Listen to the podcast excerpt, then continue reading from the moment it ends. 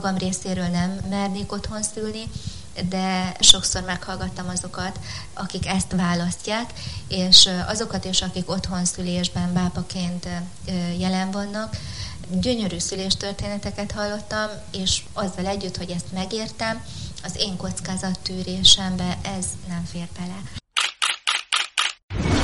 Ez a Selfie a Szabad Európa podcastja, amelynek vendége Katona Renáta, szülész, nőgyógyász. Köszönöm, hogy elfogadta a meghívásunkat. Köszönöm a lehetőséget. Renáta Szegeden végezte az egyetemet, de tudom, hogy Budapesten és Szegeden is praktizál. Hogy tudja megosztani az idejét a két város között? 2015 óta dolgozom már így részmunkaidőben Budapesten is. Ezt az az igény hívta tulajdonképpen életre, hogy azok a pácienseim, akik korábban Szegeden jártak egyetemre, és vagy utána elkerültek Budapestre munka kapcsán, ragaszkodtak hozzám, és sokáig szombaton föltartottam egy rendelést emiatt Szegeden a festieknek, és akkor adódott egy lehetőség egy nagy egészségügyi intézményben, ahol az a professzor, aki nekem is kezdelőorvosom, szakmai vezetésével egy, egy jó kis csapat, egy jó tím indult, úgyhogy, de azóta én már itt is magán, magánorvosként tevékenykedem. Miért választotta a szülésznő gyógyászpályát? Azért ez egy elég macsó hivatás, lehet azt mondani. Még mindig több a férfi szülésznő gyógyászorvos, mint a női? Igen, sokkal több, körülbelül 10-12 százalék a nő. Amikor én végeztem, az ugye 23 éve volt, akkor azon a, abban a kórháznak a szülészeti osztályán, ahol én elkezdtem dolgozni, gyakorlatilag én voltam az egyetlen nő. És előtte 15 évig nem is volt nő. Ahhoz képest most már minden kórházban vannak női kollégák. Hogy fogadták, mint egyetlen női szülésznőgyógyászt? Az ottani vezető egy európer gondolkodású világlátott ember volt, és ő úgy gondolta, hogy ez egy beteg igény is. De a kollégák azért első körben nem ilyen nagy szeretettel fogadtak, annak ellenére, hogy a végzés előtt én már két évet ott töltöttem, bejártam az osztályra asszisztálni műtétekben, szüléseket kísérni, felügyelet mellett. Soha nem fogom elfelejteni a, az egyik, azóta nagyon jobban vagyunk persze, első napos megérkezésemkor úgy fogadott az egyik főorvos, hogy kislány, maga nem tudja, mit beszél. És igaza lett? Nem tudtam még akkor, hogy ez mivel jár, ez a szakma? Én azt gondolom, hogy a betegek oldaláról viszont egy nagyon nagy nyitottság volt ebbe. Tehát nem lennék őszinte, hogyha ennek csak a nehézségeiről beszélnék. Mert szinte az első pillanattól a páciensek nagyon nagy bizalommal voltak felém. Én úgy gondolom, hogy a kommunikáció, ennek a, a betegségcsoportnak az intimitása, a szülés, születés, az sokkal jobban egy megbeszélhető, egyenlőbbként tudunk egymással kommunikálni. A családjában mit szóltak hozzá, hogy ezt a specializációt, ezt az orvoslást, az orvoslásnak ezt az ágát választja? Meglepődtek, mert nálunk senki nem orvos, úgy gondolták, hogy elég jó nyelvérzéken volt, több nyelven és tanítattak, hogy majd ezen az irányban fogok elindulni. Annak ellenére, hogy én anyukám szerint három éves koromtól azt mondtam, hogy orvos szeretnék lenni, és ebben nem is volt semmi kitérő. Már a gimnáziumot úgy választottam meg, hogy egy ilyen speciális biofizika tagozatra jelentkeztem, ami egyértelmű az orvosi felvételének ugye az előzménye, és a mai napig sem ingott meg soha bennem az, hogy, hogy másképp kellett volna döntenem. De az, hogy éppen szülésznőgyógyász, az az egyetemen dőlt el, gondolom. Mi volt az a pont, amikor ez véglegessé vált, hogy igen, nekem erre kell mennem? Engem eleinte jobban érdekel a lélek működése, ezért a neurológián és a pszichiátrián végeztem tudományos diákköri munkát, és eszembe se jutott a nőgyógyászat nagyon sokáig. Aztán a negyed évben volt egy ilyen háromnapos bentlakásos szülőszoba gyakorlat, amelynek kapcsán szüléseknél voltunk jelen, és ott nagyon sok benyomás ért. Így megérintett a születés. Tényleg ez egy, egy misztérium. Sokan mondják, de tényleg így van, és, És 20 év után is így van, hogy, hogy egy különleges energiával delkezik valóban azt, hogy egy, egy új élet jön a világra. Másrészt volt a kevésbé jó benyomásaim, tapasztalataim is. Úgy éreztem, hogy ezt nőként, picit egyenlőbbként, empatikusabban, vagy egyszerűen csak egy nő egy másik nőnek a, a fájdalmához, szenvedéséhez megéléséhez jobban tud kapcsolódni. Volt olyan helyzet, amikor azt mondta, hogy én ezt másként kezeltem volna? Volt olyan helyzet, amiben én személyesen kicsit úgy éreztem, ha én lennék a szülőnő helyében, ez, ezt nem, nem élném meg jól.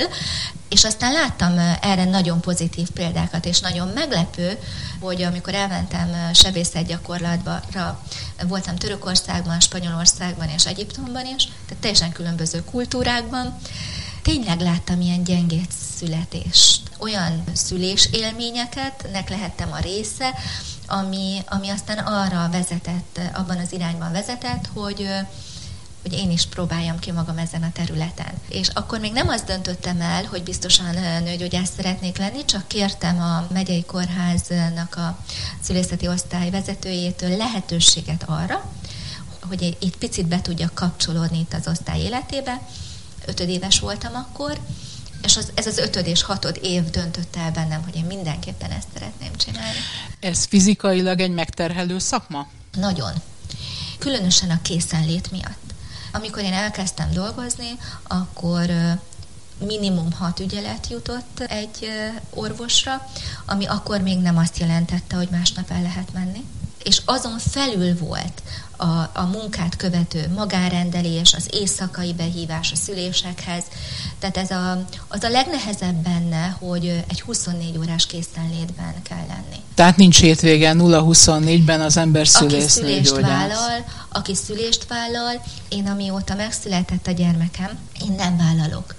Ennek ez a legfőbb oka, hogy senkit nem szerettem volna cserben hagyni. Megpróbáltam egyébként, amikor ő másfél éves volt, egy picit visszamenni, de nem tudtam azt elképzelni, hogy ha lázas, ne én legyek vele, hogy egy anyák napján ne én legyek ott. Tehát úgy éreztem akkor, hogy egy, egy időre, amíg ő kicsi, ez, ez összeegyeztethetetlen számomra. És ez azt jelenti, hogy majd tervezi, hogy újra fog szüléseket levezetni, szülést vállalni? Azért nem, mert közben teljesen más irányba kanyarodott az életem, és, és ez az irány nekem nagyon sok elismerést, szeretetet és egy stabilitást hozott. Mindig azt mondta a, a professzorom, hogy a szülész legjobb, legnagyobb erénye a türelem. És én ezt most is így gondolom, és nem is vagyok teljesen biztos benne, hogy akár a betegigények, akár a fejlődés abban az irányban fog elmenni, hogy szülész-nőgyógyász szakorvosok fognak ott 20 órákat a beteg mellett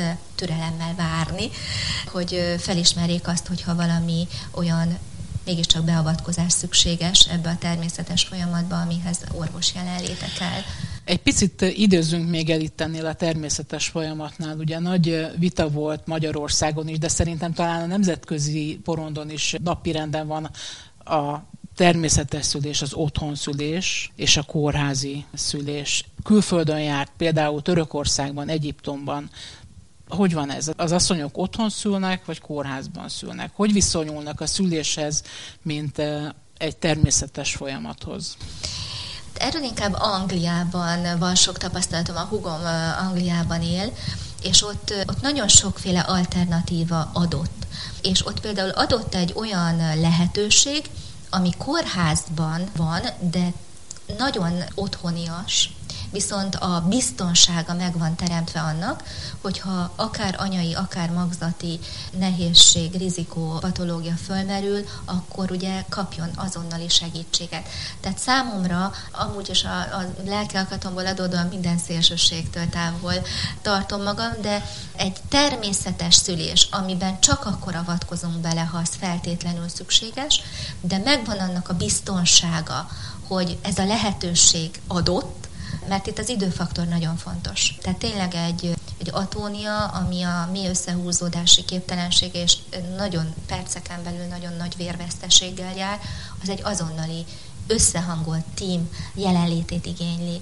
Úgyhogy én magam részéről nem mernék otthon szülni, de sokszor meghallgattam azokat, akik ezt választják, és azokat is, akik otthon szülésben bápaként jelen vannak, gyönyörű szüléstörténeteket hallottam, és azzal együtt, hogy ezt megértem, az én kockázattűrésembe ez nem fér bele. Hogyha van olyan betege, páciense, aki éppen szülés előtt áll, és azt mondja, hogy én otthon szeretnék szülni, akkor lebeszéli róla, megerősíti benne, vagy egyszerűen csak mi a feladata ilyenkor egy orvosnak? Elmondja a pro és kontra érveket, együtt gondolkodik esetleg vele? Igen. Az első, hogy most már e, ennyi idő elteltével soha nem a saját véleményemet kezdem elmondani, hanem meghallgatom, hogy miért és én teszek föl kérdéseket, hogy tudja-e, hogy milyen rizikókkal járhat ez. Van, aki aztán magától dönt egyébként a kórházi szülés mellett, és próbálunk olyankor találni olyan kórházakat, ahol azért a bababarát kórház és a különböző szülésvezetési módok és a vajúdás lehetőségei talán egy picit szélesebb körben adottak, mint mondjuk egy másik intézményben. Én most már nagyon elfogadó vagyok, és nagyon sokszor nagyon okos, értelmes emberek döntenek ez a verzió mellett, egy korábbi rossz szülés élményük miatt. És nekünk szülészeknek az a feladatunk, hogy kórházi körülmények között próbáljuk megteremteni azt a szülés élményt, amire ők vágynak. Lehetségesé válik ez egy idő után mondjuk egy eh, állami ellátásban, és azért ettől talán még messze vannak a hazai szülészetek, nem? Vagy elmozdultak már ebbe az irányba a nagy klinikák legalább? Bizonyos tekintetben elmozdultak, és egyre több a barát kórház van ami a, az aranyóra lehetőségét, együttszülés lehetőségét megadja. Most azért ez a Covid mindent fölborított. Ugye az apák nehezen tudtak jelen lenni a szülésnél, de ez teljesen érthető. Az egészségügy amúgy is most egy nagyon komoly átalakítás alatt van, sőt, március 1-től ugye új egészségügyi szolgálati jogviszonyban dolgoznak állami intézményben a kollégák, és rengeteg minden változott a választott orvos lehetőségétől kezdve nagyon sok minden, úgyhogy ezt még én nem látom, hogy hogy fogja átrendezni a szülészeti eseményeket. De lehet, hogy talán épp ezt a misztériumot, amiről beszéltünk az imént, veszíti el uh-huh. a szülés mondjuk egy ilyen nagy klinikán? A szülés is, de bármilyen orvos-beteg kapcsolat. Tehát én azt gondolom, hogy ez a, a szülésznőgyógyász és a páciens kapcsolata egy, egy, egy nagyon, sok, sokszor élethossziglanon átívelő közös együttműködés. Nekem jó érzés, hogy tudom, ki fogja a kilincset, tudom, hogy két gyermeket gondoztunk együtt, hogy, hogy a családjában milyen betegségek vannak. Sokszor sokkal fárasztóbb lehet három perces interjúk alapján jó döntést hozni. Én szeretek a betegeimmel átbeszélni dolgokat. Miben méri a siker? Egy orvosnak és különösen egy szülésznőgyógyásznak. Mit jelent a siker, akkor is, hogyha mondjuk már nem foglalkozik esetleg szülések levezetésével? Az, hogyha például egy páciens tizenéves meddőség után sikerült teherbe esni, és végig gondoznunk a terhességet, és együtt örülni a szívhangnak, és minden egyes vizsgálat pozitív eredményének, az, egy, az, az, az föltölt energiákkal. Megtalálni korai stádiumban egy daganatot, amiből a beteg teljesen meggyógyul, szintén nagyon nagy öröm hogy most az elmúlt egy-két hónapban ugye megnehezült a COVID miatt az orvos-beteg találkozás lehetősége.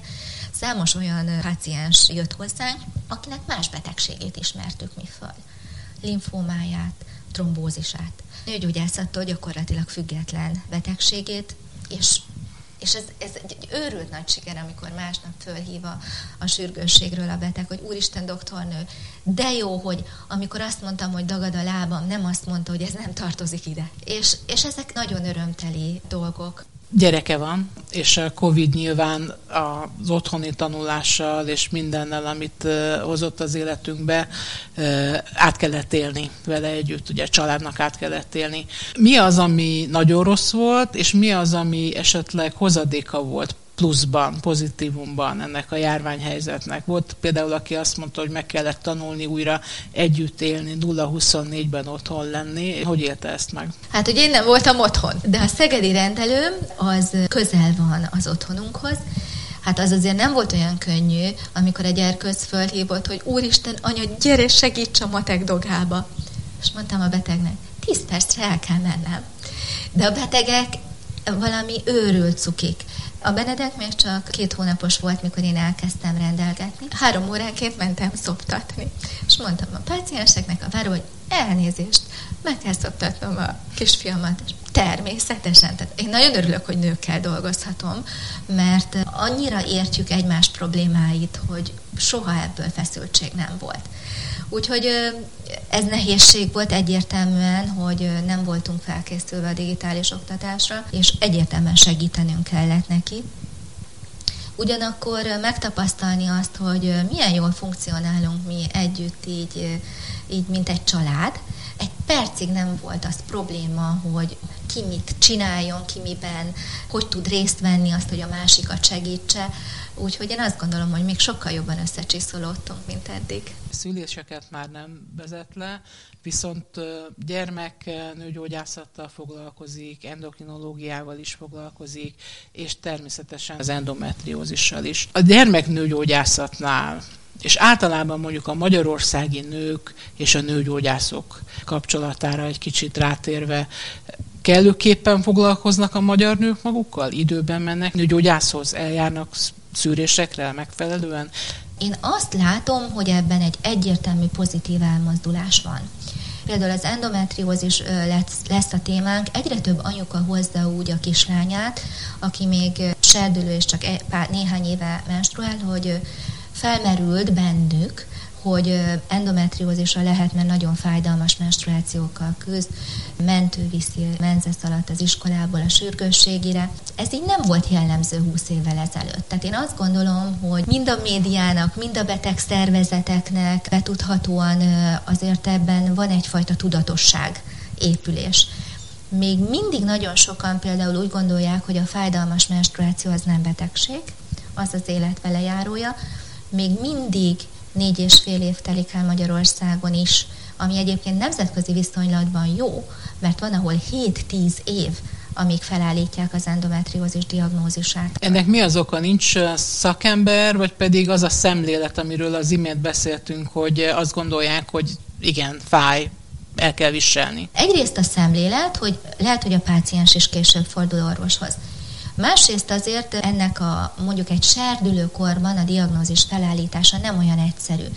Még mindig a, a laparoszkópia, a hastükrözés, ami során ugye a köldöggyűrűben ejtünk egy kis meccést, és azon keresztül bevezettünk egy optikai rendszert a hasba, és körbenézünk. Még mindig ez a gold standard az endometriózis diagnózisának felállításában. Ezt ugyanakkor nem lehet és nem is kell minden fájdalmas menstruációval rendelkezőben megtenni. Ráadásul az endometriózisnak nem minden formája látható jól ultrahanggal. A serdülőknél az is nehezíti a diagnózis felállítását, hogy hüvei ultrahang az, amivel jól látunk a kismedencében, ami nem kivitelezhető. Tehát egy telthólyag mellett végzett hasi ultrahang az nem ugyanolyan pontosságú, nem ugyanolyan hatékonyság. Amit jól lehet látni vele, az a ciszta formában megjelenő endometriózis, ami a petefészekben, egy tokban elhelyezkedő képletként jelenik meg, ez látszik hasi ultrahanggal is. De az adenomiózis, ami ugye a, úgy is hívjuk, hogy endometriózis interna, ami a méhen belül van, hiába mondjuk, hogy az endometriózis ményálkahártya sziget megtelepedése máshol a hasüregben, van egy olyan formája, amikor ez a nyálkahártya bemegy az izomrostok közé, ilyen kesztyújszerűen vagy fésűszerűen elhelyezkedve, ez látszik ultrahanggal. Viszont a hashártyát érintő endometriózis, illetve a mélyen infiltráló endometriózis nem igazán. Úgyhogy ezért a maga diagnosztikus késedelem az arra vezethető vissza, hogy egy, később fordul orvoshoz, kettő, lehet, hogy még nem teljes mértékben vizsgálható, három, nem is biztos, hogy egy specialistához ment el, akinek erre egy különös fókusza van, úgyhogy ez mindig több. Szerepet játszik benne. Még egy picit visszatérve a gyermeknőgyógyászathoz, illetve azt mondja, hogy 14 évtől uh-huh. fölfelé foglalkozik fiatalokkal.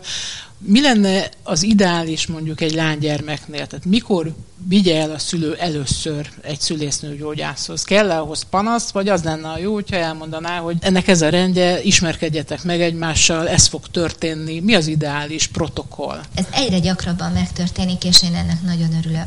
Tehát mikor az anyuka a saját vizsgálatához kézben fogja a kislányát, és azt mondja, hogy bemutatnám neked a doktornőt, nem lesz vizsgálat, ha nincs panasza, egyszerűen csak ismerkedjetek meg, ha van kérdésed a menzeszeddel kapcsolatban, tampon használattal kapcsolatban, folyással kapcsolatban, mi természetes, mi nem, HPV elleni védőoltással kapcsolatban, ugye azt már hetedikbe adják, akkor nyugodtan tedd fel a kérdéseidet. Tehát úgy, ha nincs panasz, akkor nagyjából ez a, az életkor szokott az első lenni, amikor néhány anyuka már elhozza a lányát, leghamarabb.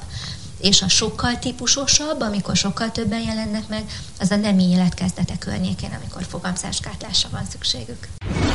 A Selfit a Szabad Európa podcastját és benne dr. Katona Renáta szülésznőgyógyászt hallották. Fazekas Pálma vagyok, köszönöm a figyelmüket.